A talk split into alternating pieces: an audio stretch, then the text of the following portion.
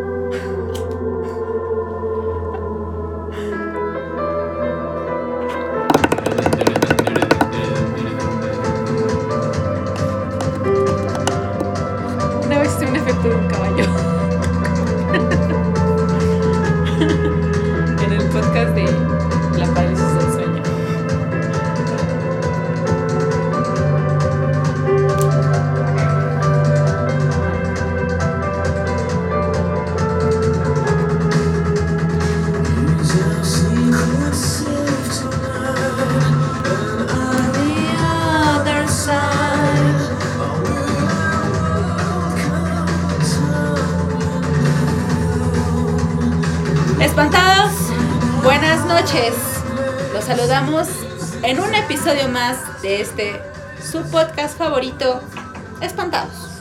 Espantados, yo soy Rigel, ¿cómo están? Buenas noches. Contentos de estar con ustedes en esta cuarentena para que no se aburran. Hemos sobrevivido un día más a Un la cuarentena más. que no estamos respetando. Día 10 de la cuarentena Nos y valió. sigo yendo a trabajar. Y espantados, el día de hoy tenemos una invitada muy especial, Claro. nuestra queridísima Pams. Saluda Pams. Señor, hola. Y bueno, ella es nuestra invitada para este, este episodio. Nos va a estar Sí. acompañando, dándonos datos curiosos y Y su punto de vista respecto al tema de las pandemias, Y a la situación actual, ¿cómo no?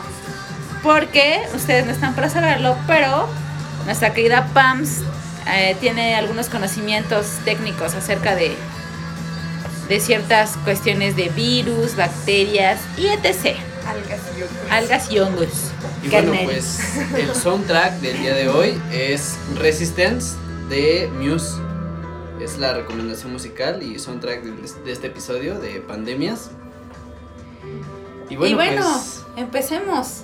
vamos a comenzar con esto que está de moda. Sí, está de moda. Del momento. Pero, que está- bueno, la novedad. Como todos ustedes saben, espantados, el país, estamos hablando de México, estamos pasando por una situación eh, Crítica, crítica, eh, muy este... Somos un país que no está preparado para este tipo de situaciones, ¿no? De, esta, de este tipo de contingencias. difícil. Y este podcast es un claro ejemplo, ya que estamos aquí, ¡Tarán! cuando no debimos haber salido de nuestras casas, pero nuestro deber es mantenerlos informados, espantados. Exacto. Es Y eso- labor. Lo haremos hasta que escupamos sangre. O después, lo que pase primero. Exacto. Y bueno, pues empecemos con esto. Em, ¿Qué es una pandemia? ¿Qué es una pandemia? Eh, bueno, yo aquí tengo como las diferencias porque fíjate que está el brote, la epidemia Y la pandemia. y la pandemia. pandemia. El brote epidémico es una clasificación usada en la epidemiología para denominar la aparición repentina de una enfermedad debida a una infección en un lugar específico y en un momento determinado. Ok. El ejemplo más claro de esta situación es cuando se produce una intoxicación alimentaria, provocando que aparezcan casos, que aparezcan, perdón, casos durante dos o tres días eh, en un en una comunidad pequeña, se puede decir, en una, una colonia, Ajá. ¿no? Ese es el brote, es cuando es una comunidad este, pequeña. La epidemia es cuando ese brote avanza hasta cubrir un estado o un país. Ajá, una región. Esa es la epidemia. Cuando está cubriendo un país, ya quiere decir que ya se puede categorizar, bueno, se puede categorizar o Sí, sí, sí, categorizar en la como ca- en la categoría de epidemia. de, de epidemia. La pandemia es justamente el, el- el caso por el que estamos pasando actualmente eh, con esto de el virus nuevo que está El que actualmente nos están en nos la está madre. afectando, que es este la pandemia cuando ya se esparce ya por por varios países o continentes. Ya cuando salió de- del país de, de origen, del brote. Es más cuando ya es mundial, global, cuando ya hay Global, cierta cantidad de... Volvemos al continente, de que si más de la mitad ya se considera pandemia. O sea que independientemente de que no hubiese llegado a nuestro continente Ajá, con, haber arrasado Europa, Exactamente. Ya es una es- pandemia. Ya es una pandemia. ok. Aquí dice, para que se declare el estado de pandemia, se tiene que cumplir dos criterios. Que el brote epidémico afecte a más de un continente y que los casos de cada país ya no sean importados, sino provocados por transmisión comunitaria. Ok, le llamamos importados cuando eh, los, los contagios provienen de la gente que llegó al país. Ajá. ¿Estamos de acuerdo? Sí. Sí. Ok, ok. Y bueno, entonces ese sería el desarrollo de cómo llegamos a, a un de- estado de pandemia. Ajá. Pandemia.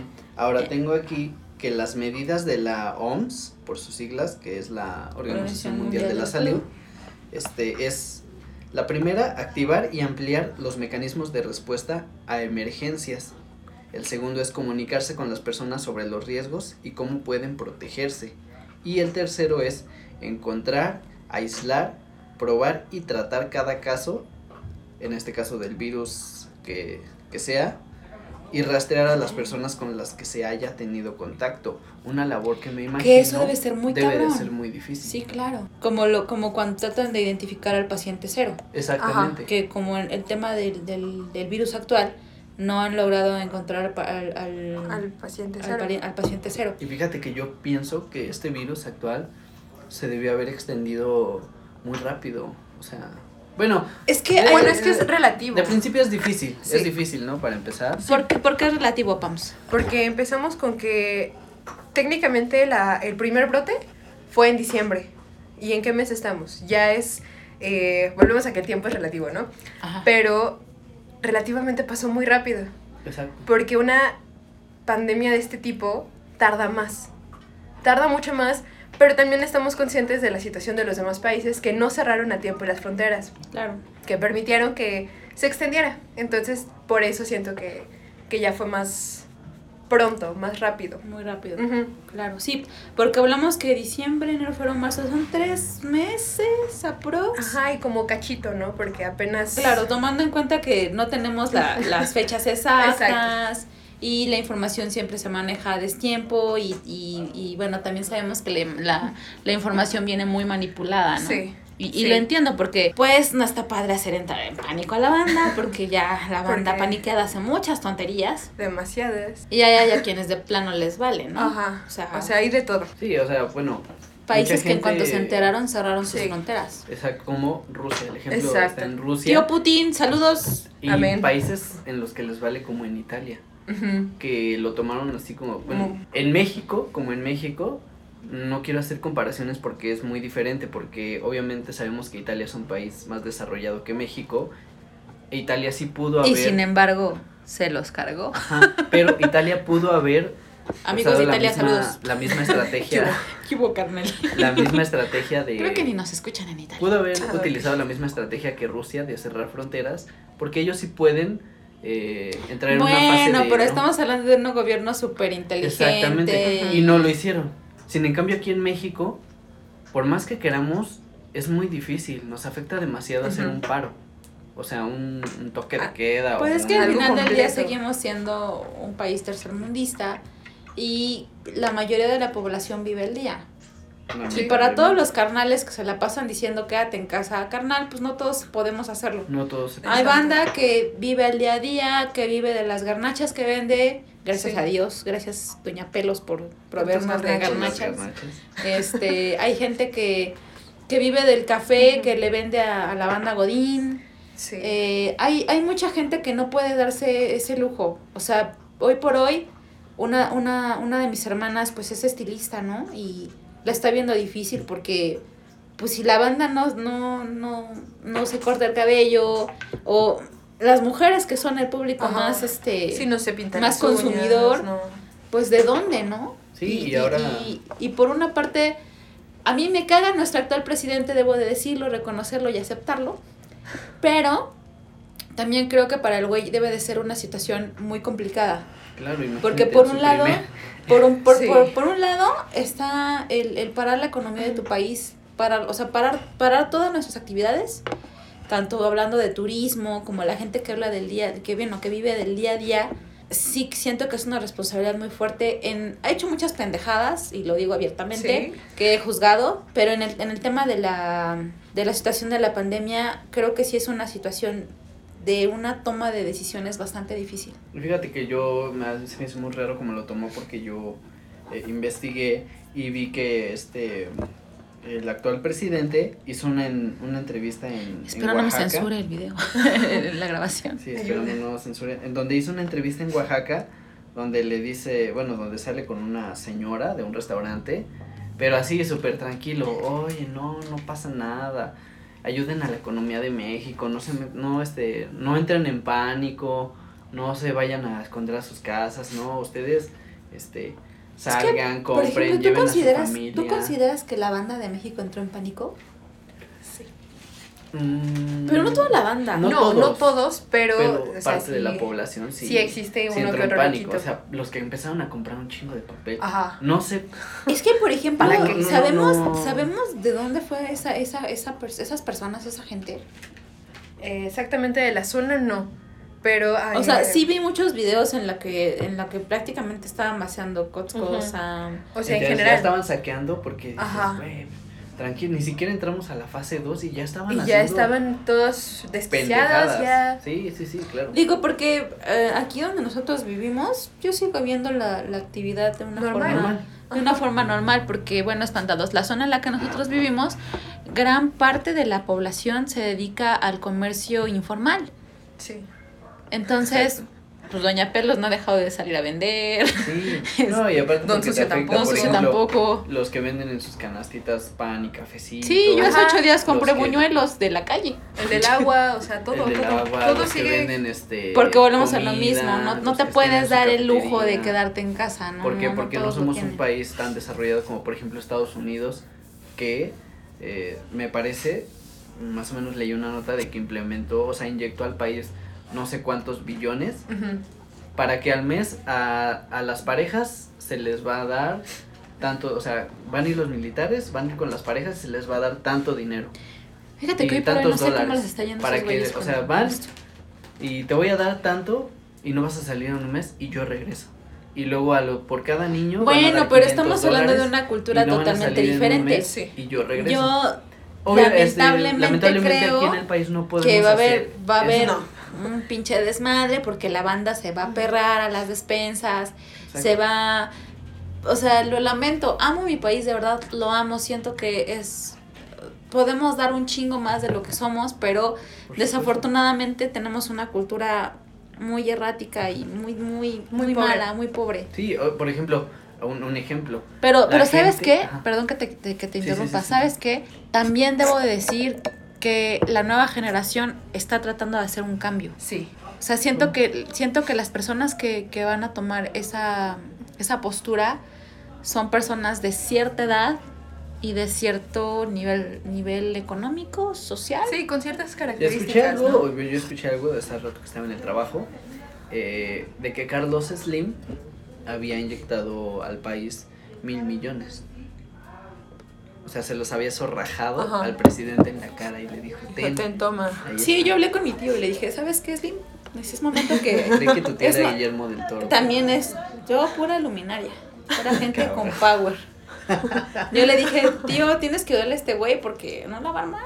Cabrón. Solito no puede. Entonces, al La hablar de, de la cultura, o sea, la cultura, o sea, lo mal que tenemos en la cultura, también podemos ver estos casos en donde hay, o sea, hay gente que sube el precio de las cosas porque dices, bueno, estás en- y lo vas a necesitar, por ejemplo, lo del huevo, 50 pesos el Ah, sí. chingado kilo, hazme el favor. Dices, güey, pues se supone que debemos de apoyarnos, no darnos en la madre nosotros solos, ¿no? La Híjole, pinche es que gasolina ahorita ese es, pasé por una ese es- gasolina ese es que un está mal como en mexicano. 15 pesos. 15, 15, 60. Bueno, pero esas ya son otras cuestiones este Éticas y eh, morales. Y es muy cagado porque ahora que hay gasolina ya no podemos salir a ninguna. Como el meme. Bueno. Bueno, pero eh, bueno, eh, eh, el, el tema de la, del, de, de la gasolina Eh, bueno, eso es algo externo, ¿no? va, Ajá. va, eh, pues sí, no te- como que no, Ajá. no entra en, Pero, pero ejemplo, sí es como, gente- es como cuando nos quedamos sin gasolina. La gente La gente que no, no tenía como, compraba garrafones, cosas extras, como si la gasolina se hubiera acabado. No es que hubiera, no es que se hubiera acabado, es que había desabasto, nada más. Y aquí, porque saben que es una, un producto de primera necesidad, De demanda. los, los suben Sí. y dices, güey, pues haz paro, o sea, ¿no? Te, te compran, entonces por eso mucha gente, yo creo que en Facebook he visto que, ¿sabes qué? Deja de comprar a establecimientos grandes como. Chedraui, como Aurrera, como eh, Costco, como Bueno, hoy por hoy, eh, Comer. Y te dicen, compra en las tiendas pequeñas que les está afectando. pues yo te ¿Por puedo qué? decir que desde que entramos a, la- a la- esta situación, yo no he, no, no he comprado en el Oxxo. La neta le he comprado a, ¿cómo se llama el, la, la tienda? Bueno, le he comprado al, al tendero de enfrente, ¿no? ¿Por qué? Porque digo, bueno, entiendo la situación Sí. y hay empresas que pueden soportar Que tienen el nivel para aguantar este El tipo de económico. sucesos. esta contingencia, pero habemos, Pero que son codos. Por ejemplo, ¿sabes habemos quién los, es un los culero? microempresarios que no podemos... El cabrón, el de Electra.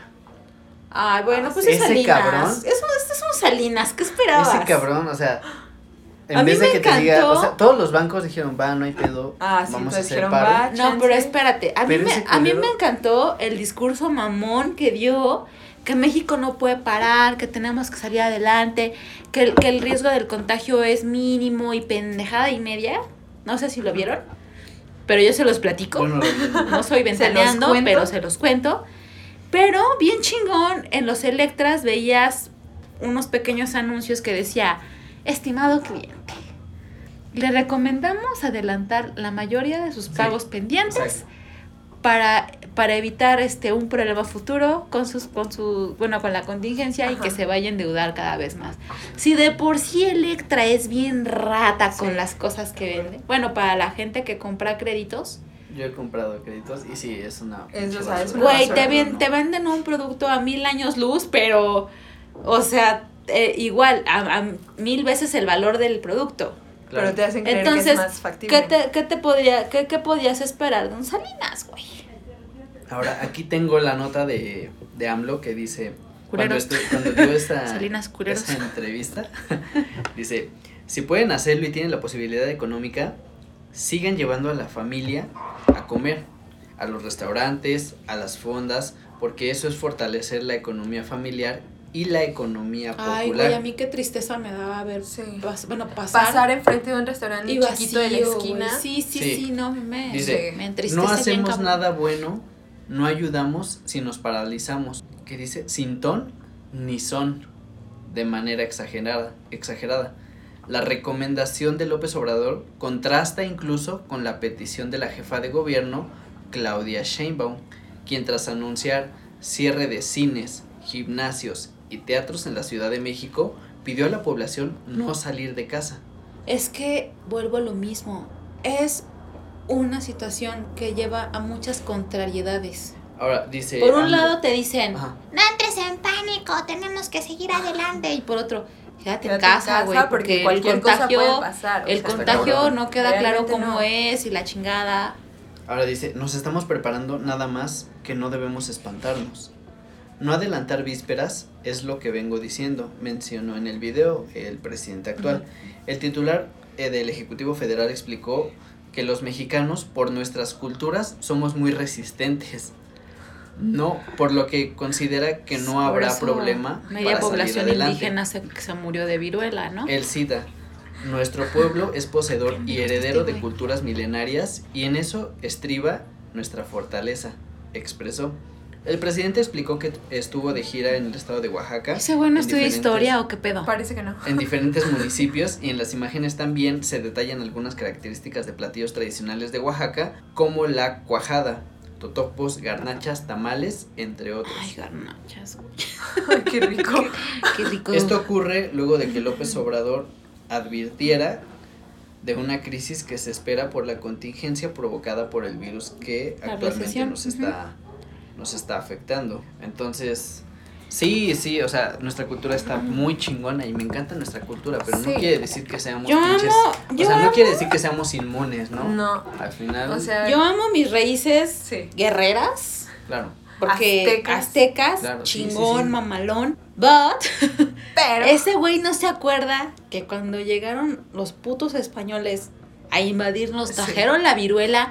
Realmente nos dieron en la madre no porque fueran más chingones, sino porque media población indígena se enfermó de viruela. Sí. Eso fue lo que realmente y todo nos llevó por a la el chingada. de, de estos ese vi- individuos. O ese, sea, eh, ¿La viruela es bacteria o virus? es virus. ¿Es virus? Es Sí. virus. Entonces, dices, sí, güey, somos bien... O sea, si siendo una raza azteca poderosa, fuerte, Nos pasó lo que nos nos dieron pasó. en toda la puta madre, ahorita que somos una pinche mezcolanza rara de chingo de razas, ¿qué podemos esperar? Claro, muchos, muchos, yo, bueno, he escuchado mucha gente. Perdón si me emocioné. Que dicen, bueno, es que también nuestra forma de vida nos hace más resistente porque nuestro cuerpo, lo que comemos, está creando nuestro cuerpo Los virus son virus. eh, la chingada, ¿no?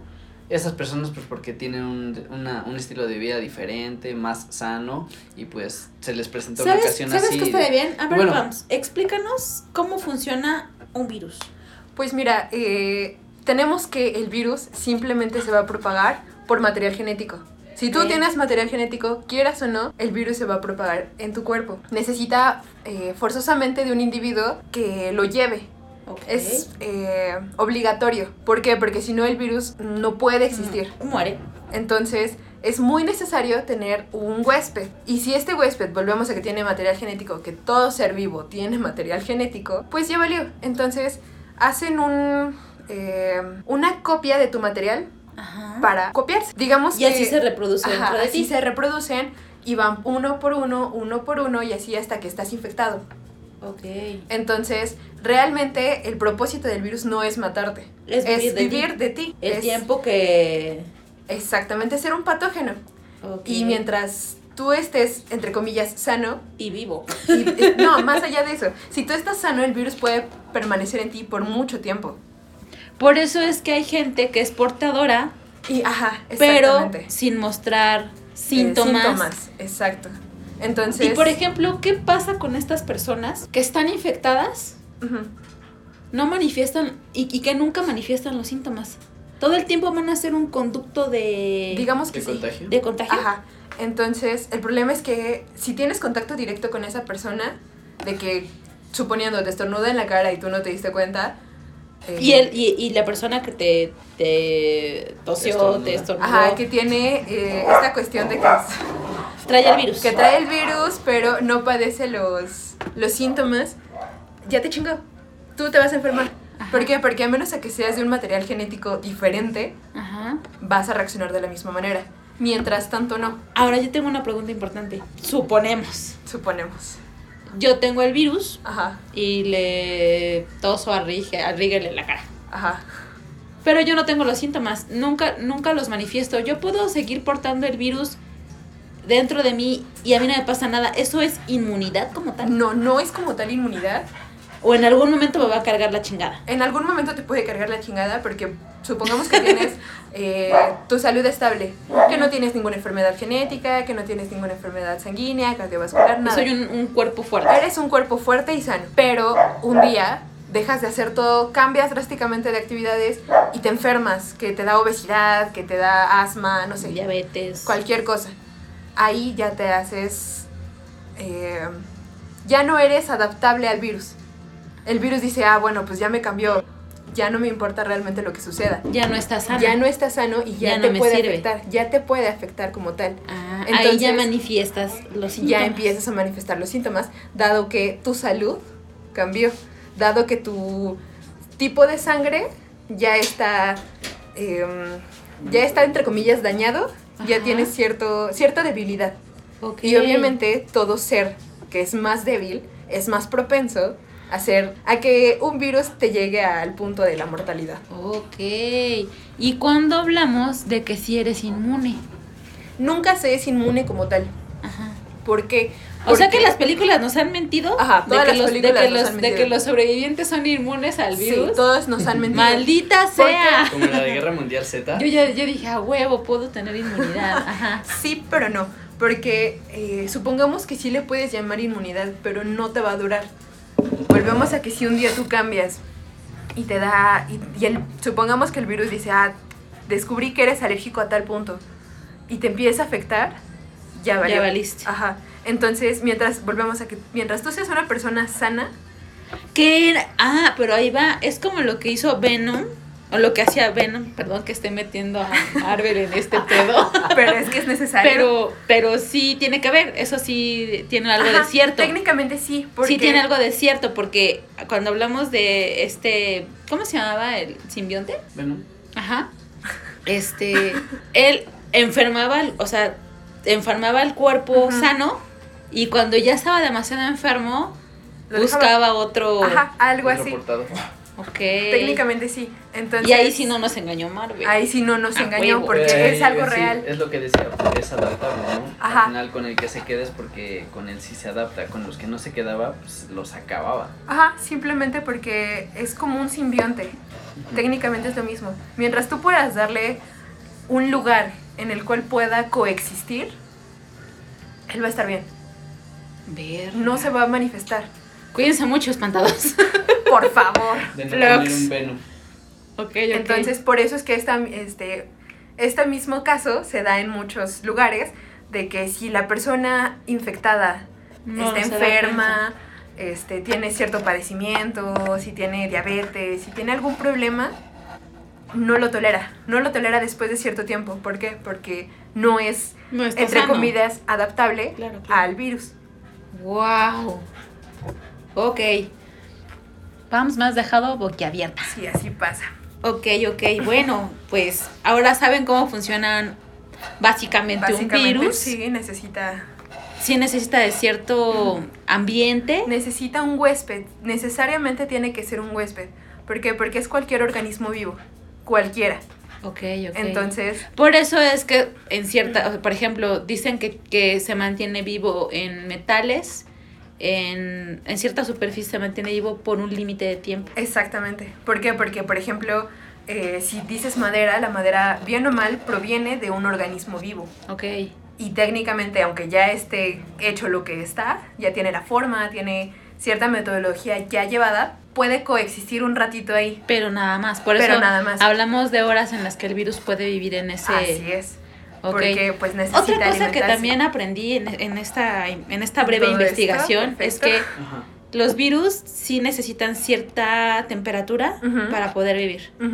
Que la temperatura ideal para sobrevivir de un virus es el frío. Y que es menos, eh, bueno, vive menos en, en hablando de calor. Sí y no. ¿Por qué? Porque depende del virus. No todos los virus son iguales, así como no todas las especies son iguales. Cambian. Y así sea mínimo, si es un grado, ya es diferente al virus en comparación. Ok, ok. Entonces, también Entonces- ah, estamos hablando que dependiendo del virus, Es la cantidad Es de, la cantidad- de o la- o la temperatura que debe Sí, tener. Así es. ok. Interesante. Entonces el video que vi del güey que se avienta gasolina y se prende, quiere decir que se descontamina Quiere decir que está muy pendejo. No lo hagan. Eh, bueno, yo aquí tengo eh, sobre, bueno, un documento sobre las, las pandemias en la historia. Súper, qué bueno, vamos a tocar ese tema. Que, bueno, la primera obviamente y la más famosa. La más ¿cómo se puede famosa. Sí, la más La más famosa. famosa, tal cual. Eh, fue la peste negra. Sí, claro. que fue de 1300 a 1400. La pandemia más mortal en la historia de la humanidad. Este brote de peste bubónica mató a 200 millones de personas, o lo que sería un tercio de la población mundial en esos años, obviamente. Claro. Fue el segundo brote generalizado en este tipo de peste y dejó marcas imborrables en la historia humana, especialmente en Europa, en donde sucedió la misma, que fue En Europa siempre son los, es lo que los son los casos que tú Se bueno, lo que supone- platicando que es y, y espantados, dejen que llegue, a mi, llegue mi momento Me voy a lucir. y les voy a decir, hay una hipótesis Ajá. Que nos habla de por qué estos virus más letales que han Se llevado van- a pandemias vienen de Europa. O sea, los focos de infección siempre son en Europa. Ujú, Casi siempre. Los brotes. Los brotes. Eh, el segundo Ah, yo bien es, técnica, ¿viste? es la Sí, viruela. la tarea. que fue en 1520. La viruela fue introducida por los conquistadores españoles a los pobladores de América durante las primeras conquistas del continente. Fue en las campañas del explorador español Cortés donde la misma entró en contacto con los aztecas. Respira profundo. Venga, La enfermedad dejó un saldo de 56 millones de muertes. Pinches. Así que espantados, Pinche como Cortés. verán, Pinche Cortés. eh, como verán, Neta, nuestro escenario es, es grave, siempre es. pero eso sí estuvo cabrón. Sí. Continúa, Riel. El que sigue es la cólera, que fue Ah, en sí. mil, de Es 1817. la cólera. ¿Y por qué lo vendían como el cólera? Pues no El estoy cólera. muy segura. Quizás cólera. dependiendo de ¿Del cada país? lengua. Ok. Eh, de 1817 a 1923. La falta de agua potable y sistemas de desagüe generó un brote de cólera incontrolable en varias regiones del mundo. Fue durante un brote de la misma en Londres que se empezó a usar el método de investi- de investigación casual para determinar de dónde se origina una enfermedad más que cómo, tra- más que cómo tratarla. Esta técnica sigue siendo usada hasta el día de hoy. En total murieron un millón de personas. Estamos hablando de la El cólera. cólera. Cólera. O el La cólera. cólera. Ajá. Eh, el que sigue es la tercera peste, Ok. que fue en 1855. La tercera pandemia de peste bubónica Mm. surgió en Yunnan, China, durante el quinto año del emperador Xianfeng de la dinastía Qing. Desde ahí ¿Habrá se esparció por todo el mundo, aunque en ningún lugar tuvo un impacto tan mortífero como en la India, donde causó cerca de 10 millones de muertes en la sexta pandemia más letal de la historia. Esa es la, la- Bueno, esa fue la tercera peste. Tengo otra que es la gripe española. Yo, pero yo voy a hablar de eso. Ah, así bueno, que ya no digas cállate. nada. Me cayó el Así Me que ya. toca. Shh. But. Yo tengo dos datos curiosos sobre. eh, son dos. Bueno, no recuerdo. Te voy a decir el primero. sobre la, la peste negra.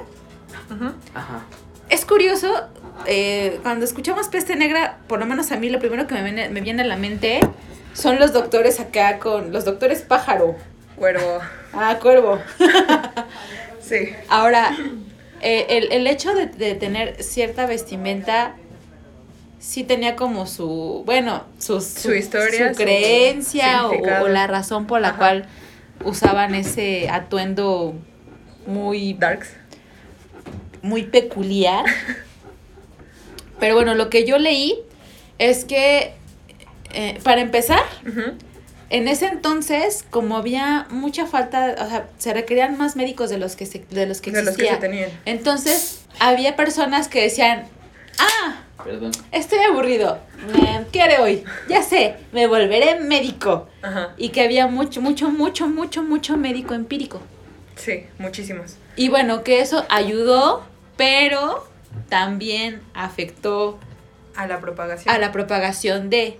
Y eh, otra cosa interesante que leí es que en los piquitos, en los piquitos de los cuervos, Cuervos. Sí, De la del cuervo. en los piquitos, bueno, en la máscara que, que, que, fungía, que fungía ser un pico, como se creía que la peste se contagiaba al respirar un cuerpo contaminado, ellos creían que bajo una cierta mezcla de, de hierbas, eh, hacían como un filtro en el, en el piquito. Y, y gracias, a, gracias a esto estamos hablando de un suponiendo, porque realmente eso no ayudaba en ni madres. Pero pues la gente lo creía. Ajá. Eh, esa es la razón porque estos médicos tenían ese piquito de... Ese pico tan Ese largo. piquito de pollo. Ah, no, ese piquito de cuervo. Cuervo. Y esa es la razón por la que usaban ese, Esa máscara. Es- esa máscara. Y creo que todo, todo, todo, todo su atuendo era de piel. Ajá. Pero al final es. sí llegaron a tener contagios. Sí, Sí. porque no tenía nada que ver el oler al el Es oler. como si estuvieran al usando cuerpo. cubrebocas. Ah, es Como- exactamente lo mismo. Porque se supone que el virus es Así que hacíamos, hacíamos es- pendejadas es desde hace mucho pequeño. tiempo. Claro. Y bueno, esos son mis datos curiosos De la acerca de la, de la peste negra. ¿Tú tienes algún otro dato curioso, Rigel? Eh, no, ¿De tus casos? solamente que fue muy culera. Bueno, sí. Sí. Eso es. fue algo horrible. Eso está. Tengo eso es algo otro, obvio. otro de los virus que fue la gripe rusa de 1889 a mil- 1890. El virus de la gripe A, subtipo H2N2, Ajá. se encuentra en las aves y según algunos investigadores médicos surgió por primera vez en Rusia en 1889. Si bien otros especialistas sostienen que no hay evidencia suficiente de que haya sido ese tipo de virus, la pandemia causó cerca de un millón de muertos. A la verga, un chingo. Tengo otro que es la gripe asiática, Ajá. que fue de 1957 a 1958. Eh, fue el segundo brote masivo de gripe A. Algunos autores creen que se originó por una mutación en patos salvajes que se combinó con una cepa humana preexistente. El virus se identificó por primera vez en Guinzhou, China, y se propagó a Singapur y de ahí a Hong Kong y luego a Estados Unidos. Ok. Tengo también la gripe de Hong Kong, que fue de 1968 a 1970. Eh, fue la tercera de esta serie de pandemias. El primer registro de brote en Hong Kong apareció el 13 de, jun- de julio de 1968 y al fin del mes ya había llegado a Vietnam y a Singapur. Un millón de personas murieron debido a esta plaga. Eh, una de las epidemias más recientes que afectó a América Latina fue la gripe porcina, que infectó al 20% de la población aproximadamente. Y tengo otra que ha sido hasta la actualidad, la única que ha sobrevivido hasta la actualidad, que es el VIH-Sida. Una de las pandemias que azotan a la humanidad hasta el día de hoy. O sea, no bueno, sea- pero ya se había hablado de un, de un paciente que probablemente Que había, probablemente se, se había curado, se sí, había curado. Pero... Lo eh, cual sería muy bueno, Sí, Sí. es algo muy bueno, pero aún así se siguen, que, se siguen teniendo que hacer estudios. claro. Por lo mismo de que... Es que a mí, es- a mí me, me, me pareció impactante en, en, este, en este estudio que hemos hecho, es que pues la, la banda anda por ahí viviendo sus vidas al día, está tranquilos. tranquilos, pero la neta es que hay muchos científicos, eh, biólogos, astrobiólogos, eh, lo de los virus, Virólogos. virólogos, perdón, se me va el pedo, que realmente son, son expertos que no han dejado, no, no han parado. No han parado y Que día a día estudiando, siguen estudiando y siguen buscando el origen de estos virus y bacterias que nos atacan constantemente. Sí, Y un ejemplo de eso supongo que es el VIH. el ¿no? VIH. Porque o sea, mientras unos están sobreviviendo a la sobreviviendo o viviendo la enfermedad, hay gente que no para de estudiar esto. Sí. Y es cuando digo, gracias a todos esos eh, a todas esas personas que deciden eh, hacer un lado la su vida, humanidad. porque al Sí. final del día son personas muy matadas, Sí. que se dedican que dedican gran parte de su vida a, a, li- a librar a, la- a tratar de ayudar a la humanidad, de librarla de Sí, estos porque virus. no es una enfermedad que tú digas, pues es una enfermedad, ¿cómo se puede decir? No, es que una- neta, ellos o se la pasan Es una estudiando enfermedad que te va acabando tiempo. de una forma horrible. Entonces, gracias a estas personas, pues, por Claro. ejemplo, la peste, según yo, te salían unas unos pinches granos así Sí, horribles. Cuéntanos, ¿cómo, Dices, ¿qué ustedes, algunos de ustedes saben cuáles eran los síntomas de la peste negra? Este, creo Según- que eran fiebre, era algo parecido a la viruela, o sea, te salen como unas ronchas. manchas. Pero Ajá. así horribles. Enormes. Enormes. Entonces, había gente que tenía que extirparlos, como en Juego de Tronos, cuando le sacan a. Sí, Jorah algo así Mormont. de que Eh, Bueno, pues es que mucha gente se basa en, se inspira, en se cosas inspira en ciertas en la- enfermedades para eso es ciencia llevarlas a... Exacto. Y eh, bueno, el, hasta, hasta ahorita el VIH es, es el... Sí, incluso escuché a un- cierta persona decir que VIH y la gripe y, y de gripe Aviar, si no. y gripe eran eran más culpables de más muertes que el Sí. mismo. que el, eh, que el Que el- virus que el. Actual. afectando. Eh, bueno, del VIH se estima que 38 millones de personas están infectadas con el virus. 38 millones. Que pasa lo mismo, hay gente que puede estar, que puede Ujú. tener el, el Que virus, pero no lo manifiesta. No Exactamente. Manifestarlo. Y dice que causó un total de entre 25 y 35 millones de muertes. Actuales. En África es en donde se encuentra el foco de infección. ¿Sabemos dónde fue el brote del VIH? No, eso sí, no estoy muy Bueno, si en. África se encuentra el foco de Supongo infección. Pero no necesariamente, ¿eh? No necesariamente. ¿Por qué? Porque volvemos a que África es un continente de muy bajos recursos. Olvidado. Realmente, si nosotros estamos en un nivel bajo, ellos están en un subnivel aún más bajo. Entonces, no necesariamente es donde se dio el brote donde hay más eh, casos de padecimientos. No necesariamente. ¿Por qué? Porque hay más vulnerables ahí. Mm. Entonces, no, Tienes razón, no va en puede ser relación. la, la vulnerabilidad que tienes ante el virus. Exactamente. Y no es nada en relación al, al punto donde se inició todo. donde se inició. Eh, ahora tengo también el SARS, que fue del 2002 al 2003. SARS, por sus siglas, es el síndrome respiratorio agudo severo, de la misma familia que el virus, es de la misma familia del virus que nos está afectando ahorita.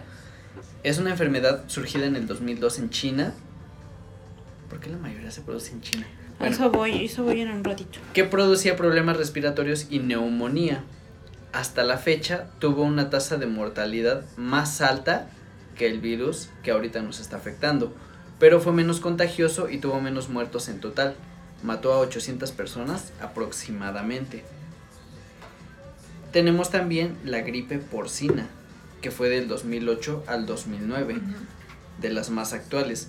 La última epidemia del virus H1N1 afectó a la humanidad. Surgió luego de una combinación entre diferentes cepas del mismo virus. Mató a aproximadamente 200.000 personas, mientras que se estima que un 20% de la población mundial estuvo infectada. Tenemos algo más reciente todavía, que fue, creo que es el más reciente, que fue el ébola, del Ujú. 2014 al 2015. Eh, fue una fiebre hemorrágica viral que afectaba a los humanos y a otros primates. El de 2014 fue el brote más generalizado de la enfermedad en la historia. Los primeros casos se registraron en Guinea en diciembre del 2013 y de ahí se propagó a la a Liberia y Sierra Leona, donde causó devastadores efectos humanos y materiales. La tasa de letalidad entre los pacientes hospitalizados llegó a ser de entre 57 y 59% de el ébola. Ok. Respecto a lo que respecto a lo que decía esta Pams, es verdad, a este fenómeno que, que tú dices que eh, eh, África, eh, eh, a pesar de que es un foco, no, no, no, No necesari- no necesariamente es el brote, Sí. se le llama ingenuidad viral. Ajá.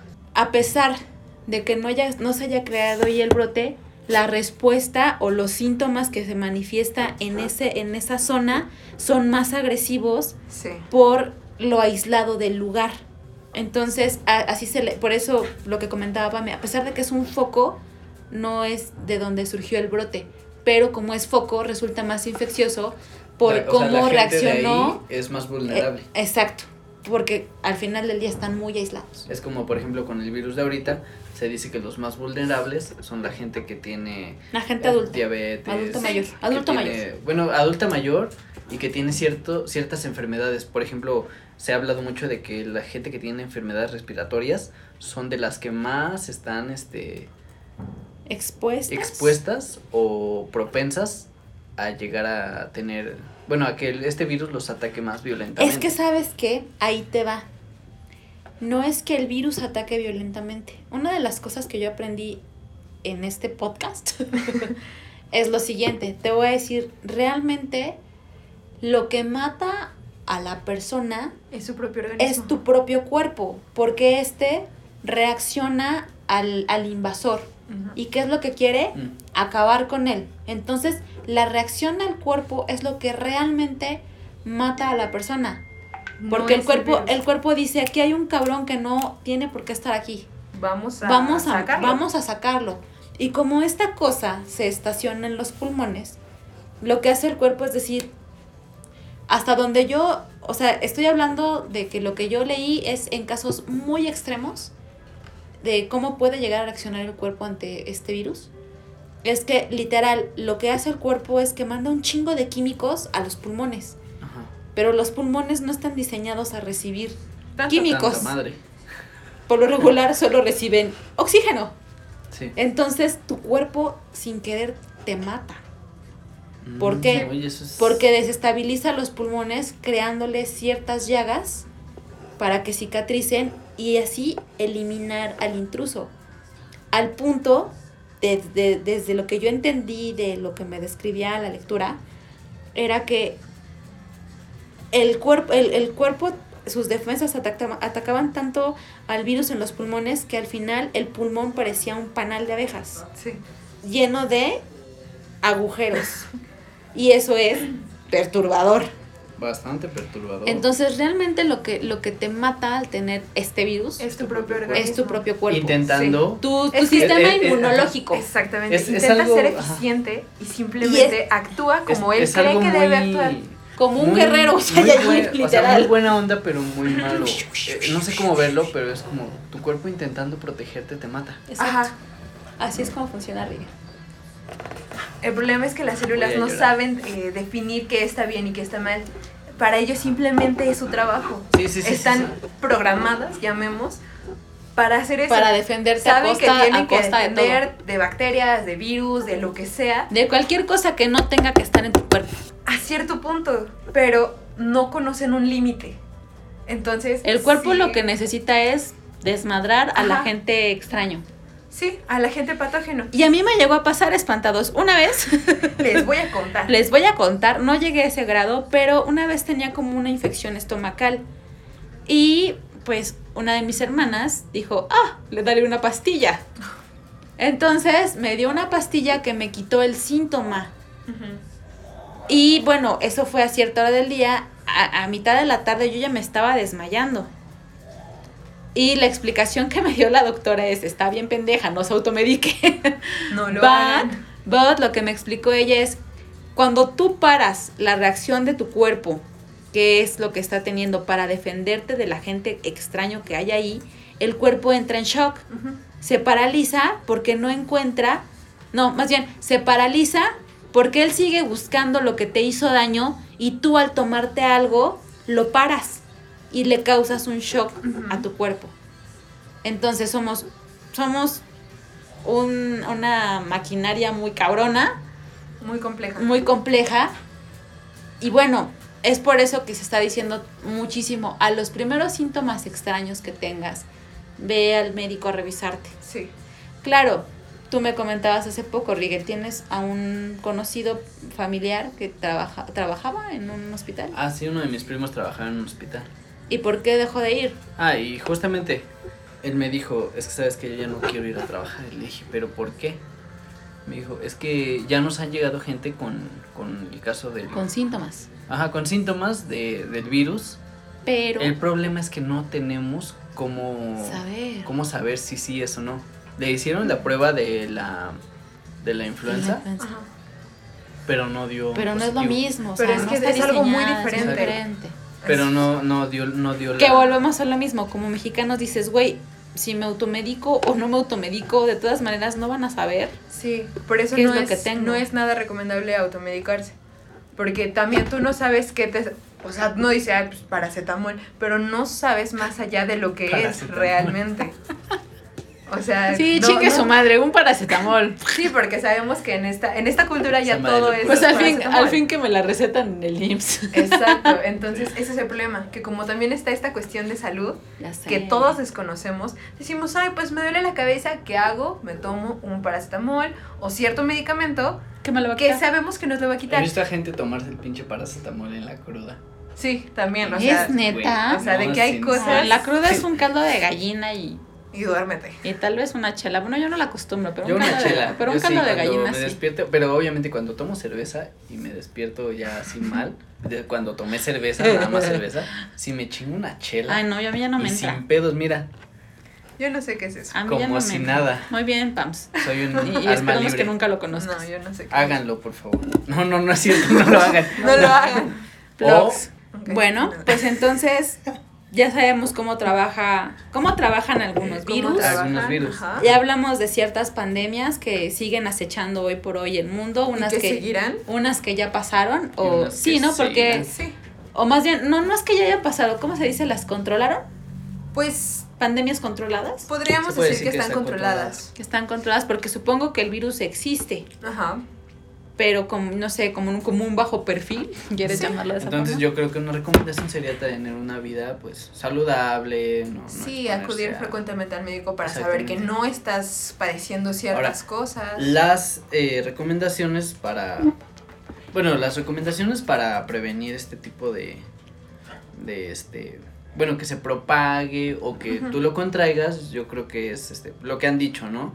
Eh, lavarte las manos, eh, con, bueno, echarte Bueno, pero, pero es que sabes te que va. siempre tienes que lavarte Bueno, las es manos. que Sí, te claro. va. Esas son recomendaciones. Bueno, recomendaciones de prevención. Exacto. Se puede decir, ¿no? Porque al final, no porque te laves las manos o no porque No, no te eres- eches gel antibacterial, ya quiere decir que ya eres inmune, ¿no? Que ya ¡Uh! estás libre No, de todo. Exacto. Eh, pero pues sí puede ser una medida de prevención. Sí. De prevención. Pero pues realmente no solo para esta situación actual, es en general. Para cualquier tipo de enfermedades, de virus, bacterias, patógenos, todo.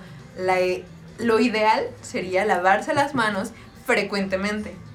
Y no solo hoy ni mañana, no, es constante. Constante. Entonces también no... es no muy raro que tengamos, yo creo, esos hábitos. Sí, es Yo demasiado. no los tengo. ¿Sabes qué? yo no. Yo creo que, por ejemplo, a mí me tocó vivir la, los inicios de la influenza.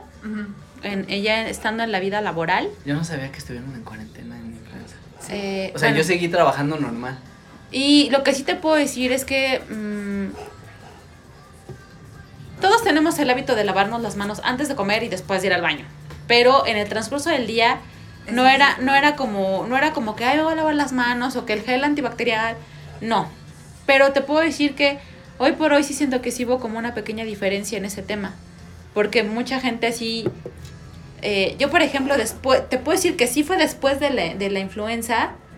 Eh, yo, por ejemplo, llego a mi casa y como que sí tardaba un rato en. O sea, menos que comiera o que fuera al baño no me lavaba las manos. Pero después de ese, de ese asunto, te puedo decir que lo primero que yo hacía llegando de trabajar o llegando del metro, llegando del transporte, era lavarme las manos. Y fue un hábito que de ese entonces para acá Se te hizo. se me quedó. Fíjate que yo tengo algo, bueno, tengo un caso de una persona que yo conocí, que, bueno, cono- eh, es amiga de uno de mis amigos. Entonces yo a la chava la veía así, pues eh, tenía cierta como deformidad en el cuerpo. No caminaba bien, eh, o sea, tenía alguna deformidad en el cuerpo. Y yo platiqué con mi amigo y me dijo, es que yo la conocía y ella no estaba así. Ella caminaba bien y Normal. normal, era una, o sea, pero Sí, de normal. repente se veía así como que chueca, dobladita Ajá. y caminando Contraída. así todo raro. Ajá. Entonces, me explicó. Ella, antes, antes de comer, se lavaba las manos. O sea, tenía una higiene personal Impecable. Impecable que, que su propia familia se la había, o su mamá o su papá, se la habían impuesto. Ajá, inculcado. O sea, una higiene muy cabrona, tan cabrona que el único día que no se llegó a lavar las manos, la atacó un virus que la dejó como está ahorita. Entonces, Sí, es como cuando ves a los niñitos de la calle que están comiendo con las manos bien pinches Pero puercas y no se tú eres más propenso a enfermarte que esos niños. ¿Por qué? Porque esos niños están creando anticuerpos en todo momento. Crean anticuerpos. Por no- Por eso, mamás primerizas. No quiere decir que sea bueno. Mamás No. primerizas, sí sean higiénicas, sean limpias, pero no mamen. Ajá, Tampoco- Tampoco, o sea, Sí, sí, un sí. poco de mugre no le hace mal al chamaco. Exacto. Que no sean por Sí, no, o sea, no quiere decir que sea bueno, pero tampoco. Tampoco es que sea malo. Exacto. Ajá, yo es creo que yo creo que medio. tiene que haber un punto medio como Sí. dice Sí, al Pams. final eh, el cuerpo tiene que crear anticuerpos para toda para toda Para ocasión. poder ¿no? sobre- Exacto, para poder para todo toda momento. ocasión, para todo momento. Sí, Exacto. claro. Sí, Por más si no, raro o chistoso que se escuche. es realmente sí debería Sí, ser. sí hay, sí hay, o sea, porque hay mamás que turbo me exager, mega Sí. exageran. Sí. Sí, O sea, sí. yo, yo me acuerdo que yo creo que mis anticuerpos se hicieron más ya de adolescente adulta que de pequeña, porque mi mamá era así de que no, no toques esto, no toques aquello. Y por ejemplo, mi mamá era de que si me daba una paleta de hielo, yo me enfermaba de la garganta. Pero ¿por qué te imaginas? Porque nunca me dejaba comer Exacto. una paleta de hielo. Y yo, por ejemplo, mis antipuercos. Cuando iba con mi papá a ayudarle, bueno, ahorita actualmente voy con mi papá y le ayudo de repente a, a descargar material. Entonces, sube una jarra de agua de la llave, nos servimos agua de la pinche llave, nos tomamos y me dice, deja el vaso volteado para que no se ensucie, pero lo dejas, eh, o sea, volteado, pero arriba de una barda, de un pinche tabique. Entonces, güey, ¿cómo no se va a ensuciar ahí? Pero bueno, Bueno, es que lo curioso es que Al final, este tipo de volteas bacterias, el vaso, este tipo de bacterias y le tomas. virus los puedes encontrar y a mí en no me todas pasa nada, ¿por qué? Porque yo ya estoy acostumbrado a ese tipo de, Es más, de cosas, puedes encontrar Sí. virus y bacterias que, que, que te pegaste por saludar a un vato, por agarrar el tubo del metro. Realmente las encuentras en todos, En lados. todos lados. Y, por ejemplo, un foco enorme de infección es tu, te- tu teléfono celular. Mm. ¿Por qué? Porque anda en todas partes, se lo prestas a tal persona, si lo agarró el perrito, si se cayó. te lo o sea, llevas al todos baño. lados, Si realmente en Puxi. todos lados. Entonces, Puxi. entonces sabemos que eh, bien o mal sí haces anticuerpos por la convivencia que haces o que pasas diario con ellos. O sea, no va a ser lo mismo que un día tomes agua de la llave y te dé alguna clase de malestar Sí, estomacal. porque yo me acuerdo que cuando era niña estaba muy de moda el decir hierve el agua o te puede dar el cólera. Mm, sí. Sí. Y ahora, la neta es que yo tomo agua del grifo, güey, y no me ha dado cólera. Bueno, pero es que también... Más bien eh, nunca, o sea, mi mamá cero jamás en la vida nos dio agua este hervida. Era así de que así mira de que del grifo shh, Ahí está, sírvete. ahí está mezclada con su respectivo tang de naranja Permiso. y órale a la verga, a desayunar, a comer o lo que O sea. lo que fuera, ya servido todo. Y la verdad es que hoy por hoy no sé si mi si mi flora intestinal esté llena de Bueno, pero realmente incluso la flora in- intestinal, mientras más compleja sea, o sea, mientras más bacterias, porque también hay bacterias eh, Buenas. buenas, tanto están las dañinas como las benéficas. Mientras más estés repleta de las bacterias buenas, por eso luego Mejores. escucho perros en la panza. ajá, digamos que si hay una batalla entre buenos y malos, y gato. técnicamente es eso. Wow. Entonces, eh, eso es muy útil realmente. También por eso las bebidas o alimentos que son este probacterianas, no recuerdo cómo se llaman realmente, Ajá. pero esas también ayudan mucho. Y también, por ejemplo, ahorita están recomendando no tomar eh, nada que sea anti- antibacteriano, Ok. por lo mismo de que tú no sabes que tantas, Si te va a bacter- hacer qué tantas bien, bacterias claro. buenas hay dentro de ti que te pueden ser benéficas. Ok. ¿Tienes algo más que agregar, querida Pams? Mm, ¿Algún dato curioso que, que la banda de espantados pueda usar a su favor. Usar a su favor o que tengan miedo de hacer ciertas cosas, de, de Pues- algunos hábitos malos que tengamos? Eh, hábitos malos simplemente sería, por ejemplo, la alimentación. ¿Por qué? Porque, por ejemplo, muchos de estos virus han sido de origen, no puedo decir animal porque teóricamente también nosotros somos animales, pero sí de animales salvajes, Ok. entre comillas, ¿no? No forniquen con koalas. No forniquen con ningún Con animal externo un monitos. humano. Tienen cacahuetes. Este, no se coma ningún animal. Eh, no coman murciélagos. no coman murciélagos, no. No sea, forniquen con anguilas. Y si se van a comer algo así, manténganse seguros de que si lo están preparando bien, de que no se lo están comiendo crudo, porque ese también es un foco enorme de infección, enorme. Este, por ejemplo, el sushi también es, por ejemplo, ese es crudo. Ajá. También hay que asegurarse de que pues, de menos esté limpio y de que sea de un buen origen, Ok. porque pues relativamente todo, desde plantas hasta nosotros, podemos ser infectados. Vienes Muy a bien. decirme cuando ya tragué sushi como de 20 lugares diferentes. Sí, o sea, realmente es algo que uno se entera es que hoy, después. hoy por hoy todo el tiempo estamos expuestos, Expuestos. a virus, a virus, a virus, A virus. a virus, a No sabes bacterias. cómo te van a afectar. ¿No?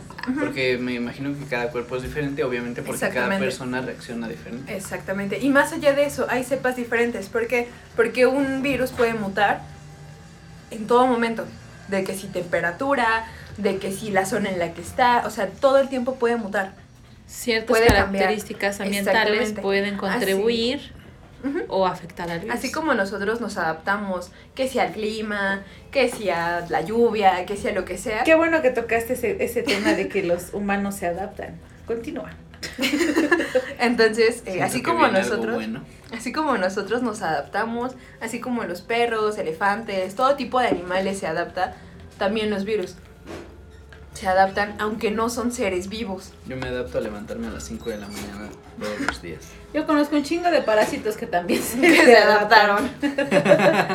Pero bueno, eso ya, parásitos será otro tema. Sí, será cuando quieran. Exacto. Cuando quieran ya saben. Bueno, pues yo les voy a hablar de la gripe española. Mm. Eh, se le llamó española porque se creía que, que- su procedencia fue de España, pero hoy por hoy la ciencia no ha logrado comprobar que haya, allí haya sido eh, realmente el brote. Esta, eh, esta, esta, este virus llegó en 1918 durante la Primera Guerra Mundial.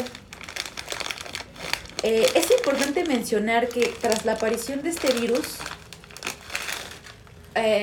y, lo, y lo voy a mencionar porque se habla de que las pandemias se originaron a través de- del hecho de que la humanidad rompió con las fronteras, con las fronteras naturales de la naturaleza, que eran océanos, montañas, cordilleras, etcétera. Bosques. Todo lo que nos separaba unas razas De otras. de otras.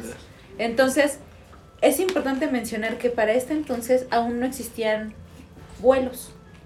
Sin embargo, esta gripe española empezó en Estados Unidos y empezó a propagarse por muchos lados sin que hubiese ¿Contacto? un contacto directo con lo cual nos lleva a la siguiente al siguiente cuestionamiento. Ajá. ¿Qué pasaría si estos virus que nos han atacado a lo largo de la historia no fueran terrestres? Que no se hayan originado aquí en la Tierra. Hoy está muy cabrón. Y es ahí, Que sean ajenos al planeta. es ahí a donde, a donde viene lo interesante de mi investigación. Ajá. Yo no sabía, Rigel, que existe una rama de la ciencia que es la astrobiología. Que Pam, sa- sí, lo sabía yo, ¿no? Porque yo bueno, tampoco, yo tampoco. Ah, Pams, bueno. Pams está, está estudiando biología Parece Sí. que lo sé todo, Pero no lo sé. pero no es así.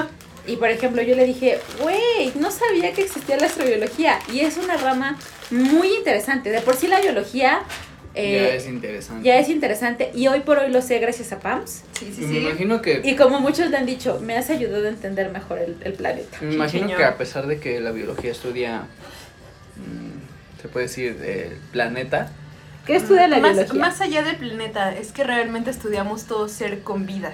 ser con vida del planeta, Ajá. O sea, y, y me imagino que no terminas nunca de estudiar No, no terminas porque tú no sabes cuántas especies o cuántos individuos te faltan por descubrir, porque en la actualidad no hemos, no conocemos ni el 15%. Exacto. Entonces, imagínate, ella está Algo hablando, que- sí, sí, está sí. hablando de la biología que estudia lo que se conoce aquí en la Tierra. Ahora imagínate los que estudian, bueno, los astrobiólogos, Que estudian lo que, externo que, ex- que estudian a lo la externo. Tierra. Hay un compita hindú, Un carnalito. hay un compita que se llama Chandra, espérame, porque el, el apellido es complicado, porque es, es hindú. Chandra Wickremesinghe, o algo así. Este carnal dice lo siguiente, o, o pone, eh, expone su, su, su hipótesis. Eh, su hipótesis se basa en lo que hemos escuchado, creo que todos en la secundaria escuchamos la teoría de la panspermia. Ujú. Pame, No, yo ¿qué es la teoría de la panspermia? O no me acuerdo. ¿Sí te acuerdas? Ay, lo vi hace dos semestres. Bueno, eh, la panspermia sostiene que la vida terrestre se originó en algún lugar del universo, no necesariamente aquí en el planeta Tierra. Ujú. Y él dice lo siguiente. Lo voy a leer porque me gustó mucho la forma en que lo describió. Y no quiero destrozar su, su discurso. El cosmos está lleno de una enorme variedad de tipos de microorganismos. Nosotros entramos en contacto y de hecho evolucionamos de un subgrupo de estos, de estos microorganismos. Tenemos que incluir que nuestros antepasados siguen prevaleciendo en las estrellas. Chandra sugiere que los cometas y las condiciones del planeta fueron los creadores de, la, de, nuestra presencia en la Tierra. Y bueno, eso fue lo que dijo Chandra, me, mamó. Está muy cabrón. Está muy cabrón. Y él, él propone o expone que muchos de estos virus que han arrasado, arrasado con la humanidad, son de origen extraterrestre y que nosotros incluso también lo somos. Y era lo que platicábamos, Pam, de que por eso hay ciertos factores de, la de nuestra vida en la Tierra que no están de acuerdo a las otras especies. exacto, porque si bien es cierto, nosotros nos adaptamos a, las condiciones de este planeta. Pero ¿por qué tenemos que usar protector, solar? solar? ¿Por qué algunas, algunas personas son alérgicas a cierto polen? O a cierto, o no sé, porque no podemos, no podemos estar mucho tiempo en el agua. Sí, por ejemplo, el simple hecho de que no podemos nosotros abrir los ojos bajo el agua. Exacto. es Más que una, hay, hay, una ya hay una tribu que puede hacer eso. Pero eso ya es evolucionar. Exactamente. pero que puede, es la que puede adaptar sus ojos bajo el agua, ¿no? Que su pupila se contrae de una forma que puede ver. Eso ya es evolución. Entonces, como tal, nosotros, como biólogos así a secas, estamos acostumbrados a simplemente la evolución de todas las especies. Entonces lo que está haciendo, eh, ¿cómo se llama? Chandra. Chandra lo que está... Eh, sí, eh, perdón, lo que está postulando Chandra... El, apellido lo vamos a omitir porque está difícil, es pero difícil, es, es Chandra. Pero lo que está eh, diciendo Chandra es que nosotros no... Eh, no podemos no, no, no, evolucionado. No tenemos un origen tal cual. Terrestre. Terrestre. Y de hecho, sistemáticamente es posible. ¿Por qué? Porque nosotros tenemos más emparentado con cierta, ay, no me acuerdo qué, realmente no me acuerdo qué primate es, pero con, tenemos un 97%, pero con otro primate de esa misma familia tenemos un 30% de relación. Y eso en ninguna cabeza cabe, no es lógico. ¿Pero qué podría ser? ¿Que ellos no evolucionaron? Que o ellos no evolucionaron o nosotros evolucionamos quizá de más. Creo que es con los gorilas. Con los gorilas creo que tenemos el 97 y con... Por el comportamiento. Ajá, porque somos animales sociales. Entonces, en relación es eso y de que tenemos características básicas que tienen ellos. Por ejemplo, los pulgares. Pero también existen animales como el panda, que tiene un Ni prototipo me de, esos cabrones, pero bueno. que tienen un prototipo de pulgares. Son malas, son, malas madres los pandas. ah, todas, muchas, muchas madres son malas. Ok. Entonces, eh, tienen prototipos, entre comillas, de pulgares. Pero ellos no los usan como nosotros. Claro, porque no está en su... No, más allá de que no, los utilizan. Ajá. O sea, Simplemente ellos no le encuentran un uso. Como nosotros lo tenemos. Claro. Sí, al final creo que es este lo mismo que estábamos platicando, esa evolución, como por ejemplo las personas que lamentablemente pues viven en una... Em, no tienen la suficiente sustentabilidad económica como nosotros y que viven del día a día o su forma de, de comer, sus hábitos son diferentes, ellos evolucionan a adaptarse a ese tipo de hábitos y por ende pues, es como lo que decía Darwin es la selección natural es la selección su composición natural. es la selección natural Claro, ahora. Ay, me escuché bien científico. Eh, pues hay dos, tres. Hay dos, tres. Son tus pininos. Ahí te encargo. Te diré. Ok.